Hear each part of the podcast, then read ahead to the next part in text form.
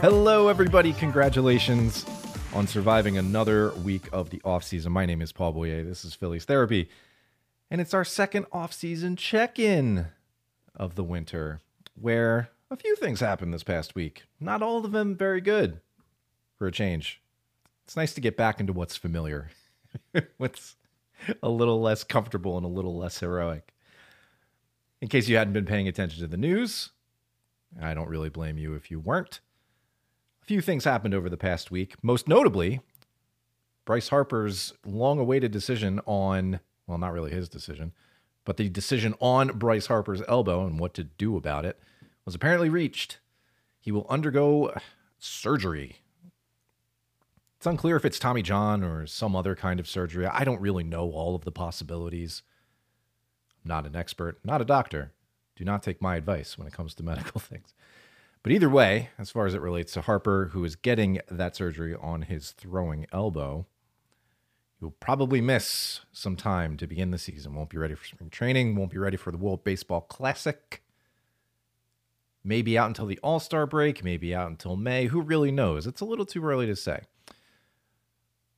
But Harper will be unavailable as he undergoes this procedure and rehabs. And so the Phillies are left staring down what they probably were expecting what probably felt a little bit inevitable, and that is finding a right fielder to hold down the spot for a little bit. Maybe that's Nick Castellanos. Maybe, as Matt mentioned uh, a week or two ago, their efforts to trade Castellanos are successful and there's somebody else who fills in in the meantime. And there's still a lot of time left in the offseason for all of that to shake out.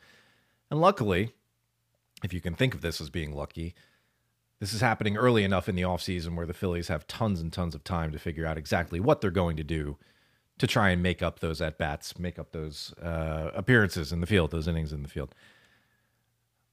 The odds probably favor Castellanos returning just because you don't often see guys traded one year into multi year contracts. Somewhere Carlos Carlos Santana just started laughing, but you don't often see guys traded so soon.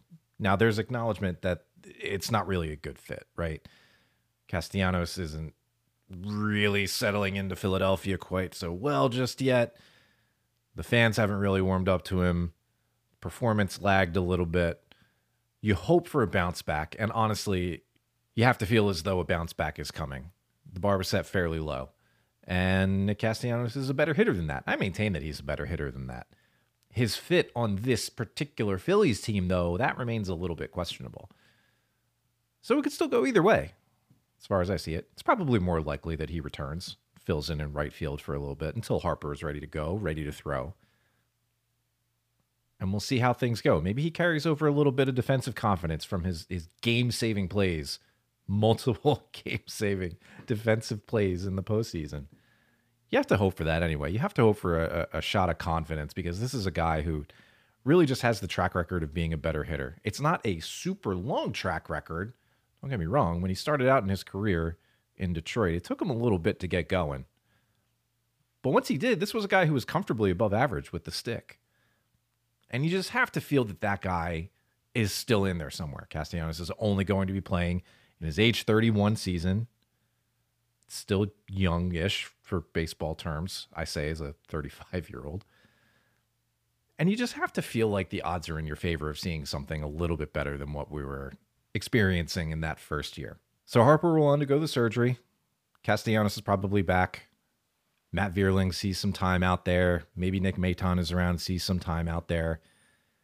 They'll probably run through some guys. Maybe Dalton Guthrie sees some time a little bit. They've they've got a bench. Maybe they pick up a, a bench outfielder. Don't really expect any Edmundo Sosa appearances out there, but you never know. Either way, the Phillies seem covered somewhat. Really, the big deal, of course, is losing Harper's bat. Whatever this injury was, whatever the extent of it, he could hit through it, and boy, did he ever. But as he rehabs from the surgery, you know, that's just not possible. You just don't want to risk either rupturing sutures or or causing damage to what was surgically repaired. I, I don't know the extent of what's going to go on inside that elbow, but he won't be able to hit until he's fully rehabbed from this procedure. He needs to get it. You know, his his future as a productive all around player for the remainder of this contract depends on uh, this procedure. You can't have him be a designated hitter for the last eight nine years of this deal, and that's just, that's just not going to happen. So he'll undergo the procedure. He'll miss some time. It'll be another abbreviated season. Unfortunately, you know the real sad thing about this is that Harper will now have. Let's look at it. One, maybe two complete seasons in his first five with the Phillies after missing some time here. Just looking at it real quick. Played 157 games his first year. That's a full season, of course, absolutely. He was still readjusting to things, you could probably say. Um, readjusting to a new city, having a kid.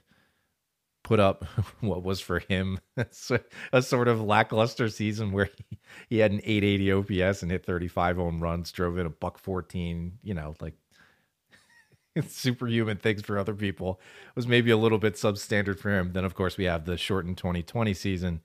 Played 141 games in 2021 and only 99 regular season games, at least this past year. So we've been robbed a little bit of of a lot of full seasons of Bryce Harper. This is because he's been putting his body on the line for this team. You know, it's it's not a it's not a glass body situation, at least not as far as I see it right now. This is just a guy who, you know, has had some freak injuries, some hit by pitches, some foul balls. Um, a throwing injury is not typically something you expect from an outfielder. But hey, you know what? That's just what we got to deal with right now as fans. So Harper will miss that time. He'll be back. You assume he'll be as good as he ever was in his age 30 season. He's still only 30. And it'll be great to have him back whenever he does eventually come back into the lineup and back out into right field. Uh, I'm sure the fans out there missed the uh, the curtain call bow that he does before every home game. I know I certainly have. Apart from the Harper news, there's really no movement, at least not much movement, with the major league roster as things stand right now. But there was a move made to the 40 man roster, one in particular. Prospect Johan Rojas was added to the 40 man roster this past week, which means he is protected from the Rule 5 draft happening next month. He cannot be selected by another team and placed onto their major league roster. The same cannot be said for left handed pitcher Erik Miller, who was mentioned by name at points as an outside candidate to provide some bullpen help to the Phillies just this past year. And he goes unprotected, which is interesting. Wonder if there's something more to that, but we don't really know that right now. In either case, the Phillies added Rojas to their 40 man roster, which now stands at 37 players heading into the bulk of the winter. This means that when they eventually get around to signing major league free agents, which they will, they have a little bit of flexibility in that they don't have to shed anybody else off the 40 man roster in order to accommodate them just yet, at least until there are three more guys added. Who those three guys might be, it's anybody's guess. You would expect one of the middle infielders, shortstops. You would think that there's going to be a pitching ad or two. And then after that you get into some churn guys. There's there's some some occupation of the lower 40 man roster. Um, guys that you wouldn't exactly expect to be untouchable. You know, you think along the lines of uh, of a Vinny Nittoli who appeared late in the year. Uh, I'm sure they like his arm, but he probably doesn't figure to be one of the higher ranking guys on the 40 man roster up first to take uh, innings as they arrive. Maybe somebody like Donny Sands, catcher. There's a little bit of flexibility there. So whenever they do get around to actually adding people, once they get to that fourth major league ad, and of course this precludes anybody getting traded off of the 40 man roster, which could happen.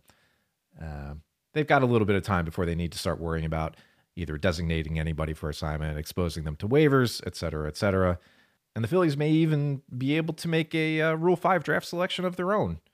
You have to have a free 40 man spot in order to make a pick in the major league phase of that, again, which happens at the end of the winter meetings, which is next month. Maybe the next Shane Victorino is out there. Who knows?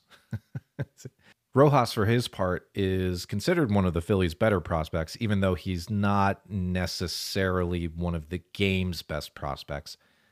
He's got great speed, and the rule changes coming to the league may help him a little bit with the size of the bases being increased. The hit tool, though, has a lot of people concerned. He started off pretty well when he first got to double A this past year, but then things tapered off a bit. And it's not really it's not really clear exactly how well he would hit if he was placed on a major league lineup right now. It's just not clear. You'd have to think of him more as as a, a pure role player, something along the lines of a Terrance Gore who finds his way onto rosters late in the year because he's so fast and plays good defense that teams can accommodate that and use him as a specialist during the stretch run and possibly even into the playoffs. That's not really something you want to use a roster spot on for the bulk of the regular season. So you don't expect Rojas to be somebody who's banging down the door to make the team out of spring training. You just don't expect that. But you hope that as he gets more reps in double A and maybe eventually triple A, that he gets more exposure to quality pitching, that he grows, that he adjusts, that he works with the coaches to improve that hit tool, that maybe he can scrape by, that maybe he can do better than just scraping by. Right now, it doesn't look that great for him offensively, but you can't deny the speed, and the defense gets plus grades as well. Uh, so you have to think that he's got some kind of role, some kind of spot, some kind of of um, utility as far as the Phillies are concerned. He'll be somebody to watch. I, I particularly like watching him, and I feel like there's a little bit more in there offensively. Just has to get unlocked. So we'll have to see how that goes. Rojas is on the 40 man roster. He will not be poached by another team unless he is traded there this offseason. This past week was also the time for season awards to be announced.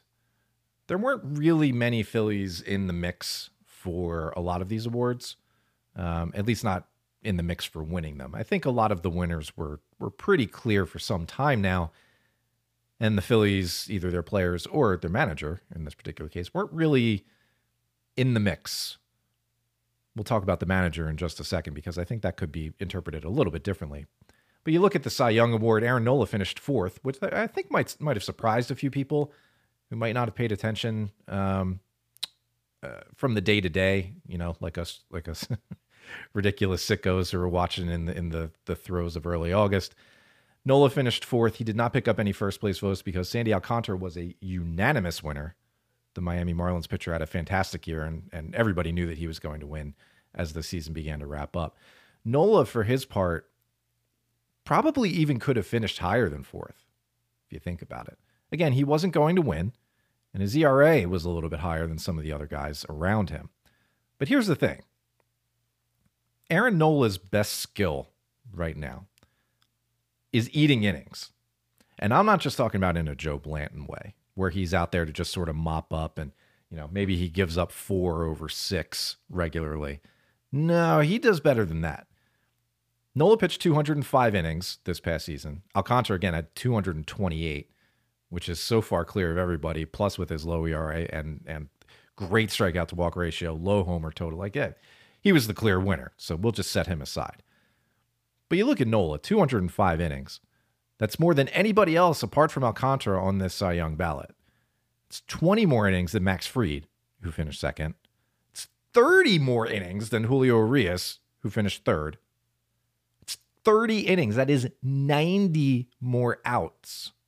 90, 9 0. It's a lot of outs.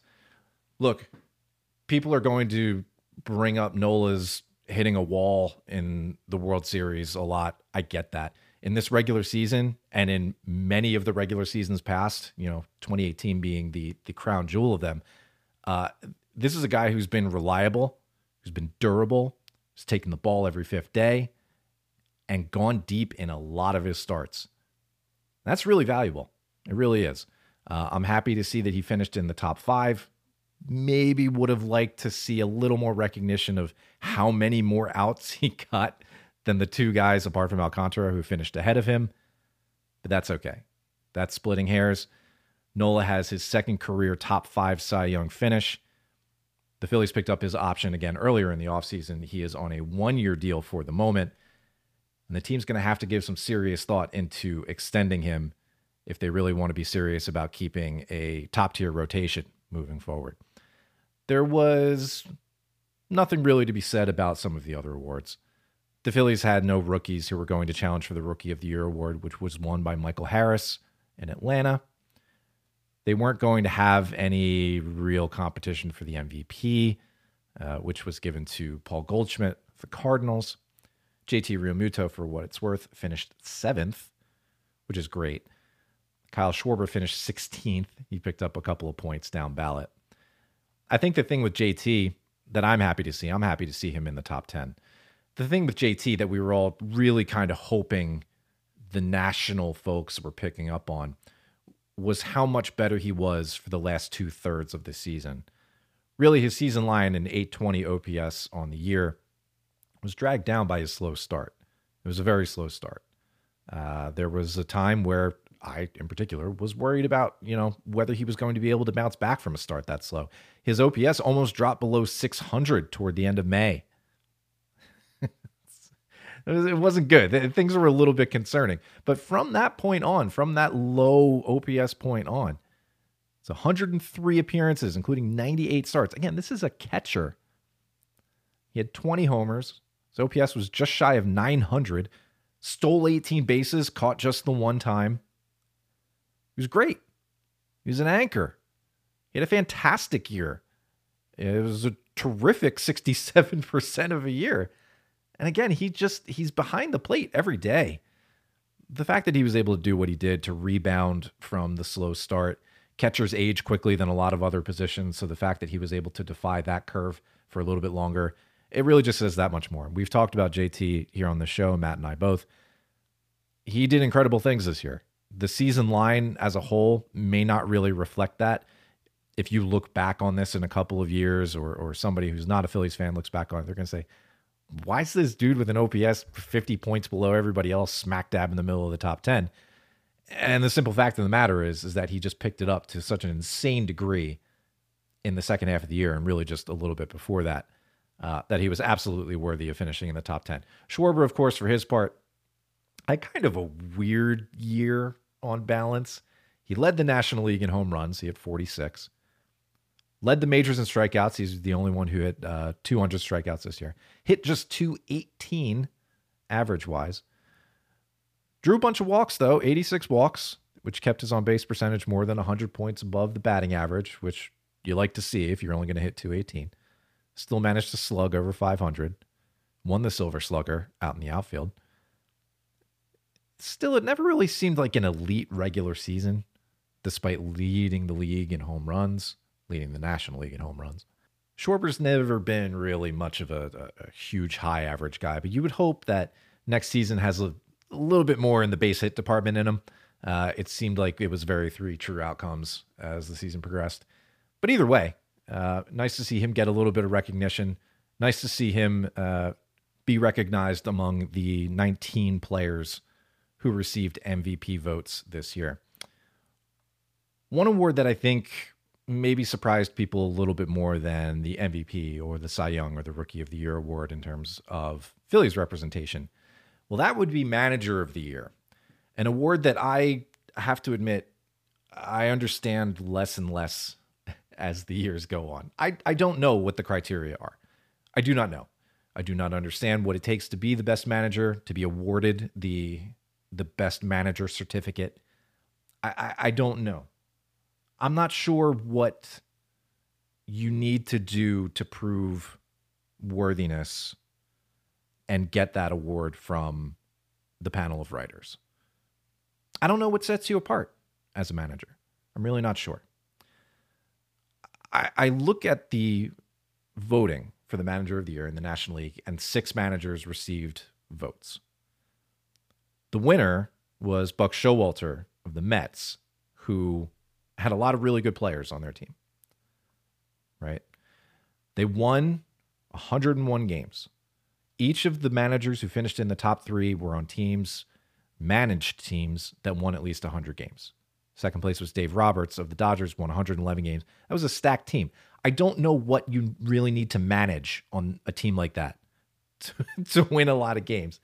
And the same kind of goes for Brian Snitker in Atlanta, although maybe to a slightly lesser degree. When you're just pumping out a farm system that can plug in holes no matter where they emerge, like you're just, I don't know what you need to do. this is, of course, from the outside. Like, what, what do I know? I'm sure. But that's why I'm confused about what it actually takes to win this award. I mean, maybe you can credit him for for plugging in I don't know, Orlando Arcia and Vaughn Grissom when Ozzy Albies went down, managing without Ronald Acuna for a little bit and then having him be a little bit subpar. I, I, I don't know. They had a lot of really great pitchers. You just give the pitchers the ball and swap them out as necessary. Ah, well, I guess that's managing, huh? Anyway, Oli Marmol of the Cardinals finished fourth. And then there's Rob Thomson in fifth. He received two first place votes, which is great. But I have to think that Thomson's biggest drawback would be a penalty of of time served, I guess. He took over after 51 games. He only managed 111 games. But they were great 111 games. Everybody paid attention to how much this team turned around when he assumed control. And you have to figure with an award that that relies so much on story, on narrative, on the appearance of a manager's ability to transform a team or to be a guiding hand or a steadying hand or to be the key influence in the clubhouse to right a ship and to get this team possibly overperforming where they were expected to in uh, the preseason. Well, you'd have to feel like Rob Thomson checks a lot of those boxes. So I'm not really sure, again, what it takes to win this award. I was very surprised personally when I saw that Thomson finished fifth. I used to think that this award maybe weighted against managers who had really stacked teams that that was considered when factoring in their ability to actually manage the team. But now I just I, I don't really know. I don't really understand. I'm not sure what it takes. It seems like that weight was taken into account in the AL, where Dusty Baker, who you know this is a regular season award, but did just guide the Astros to a World Series title.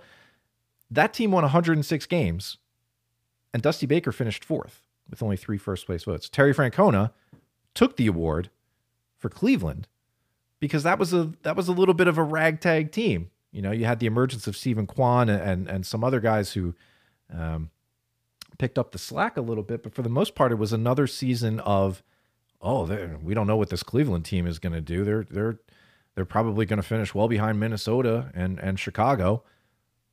Then here they are winning the division by 11 games, and they exceeded those expectations, and that probably played a big part in Francona getting the award.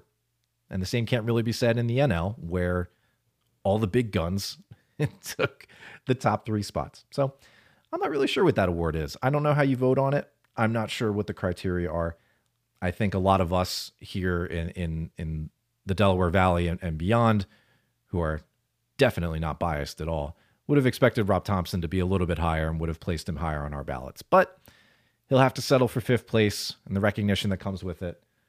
So be it we'll always remember his turnaround and how he helped guide this team into the playoffs and beyond. Lastly, there is one other move the Phillies made this past week. They agreed to a one year deal with reliever Sam Coonrod, one year for right around $800,000. It's an interesting decision because Coonrod seemed like he was headed for a potential non tender. He only pitched 12 innings in 2022. He's been battling injury. He made 42 appearances in 2021. He was okay. He throws hard, gives up home runs, um, battled some control issues in his uh, smaller sample here in 2022. It seems like I don't really know. There's probably some feeling within the team that he's got a little bit more potential to unlock still. The other part of it might just be that they don't feel as though they have a ton of major league ready relief options in the org right now. I guess that's possible. It's hard to say. But either way, Sam Coonrod is likely going to be around. That's not a ton of money. You know, if this is a situation where he comes into spring training and is either not ready or doesn't look good, you know, th- this isn't really the kind of money or commitment that's going to hold you back from moving on or freeing up the roster spot if you feel as though you need to. This is simply a play where the Phillies believe that there's more to Coonrod than he showed uh, in 2022, especially, but maybe even the past two years. They seem to think highly of him. I mean, they traded for him when he came off a year where he, he allowed 16 runs in 14 innings, where his command was not great and he was giving up those home runs. He, he had a little bit of strikeout stuff. You could say 2021 was a decent year. He was okay. He had a really terrible time with inherited runners. But for the most part, he was all right. And I guess that's about what you pay a reliever who's all right. The kind of guy you don't really expect to mop up your really high leverage innings. And so it goes. So he's likely to be around. At the very least, he'll have a spot on the roster in spring training. He'll come in, he'll compete, see how things go with that. It is worth noting that according to Roster Resource, Coonrod does have another minor league option. That's another thing to consider. If things don't go really well, if he struggles at the gate, still needs a little time to ramp up, he can be optioned to Lehigh Valley, where he can work on things there.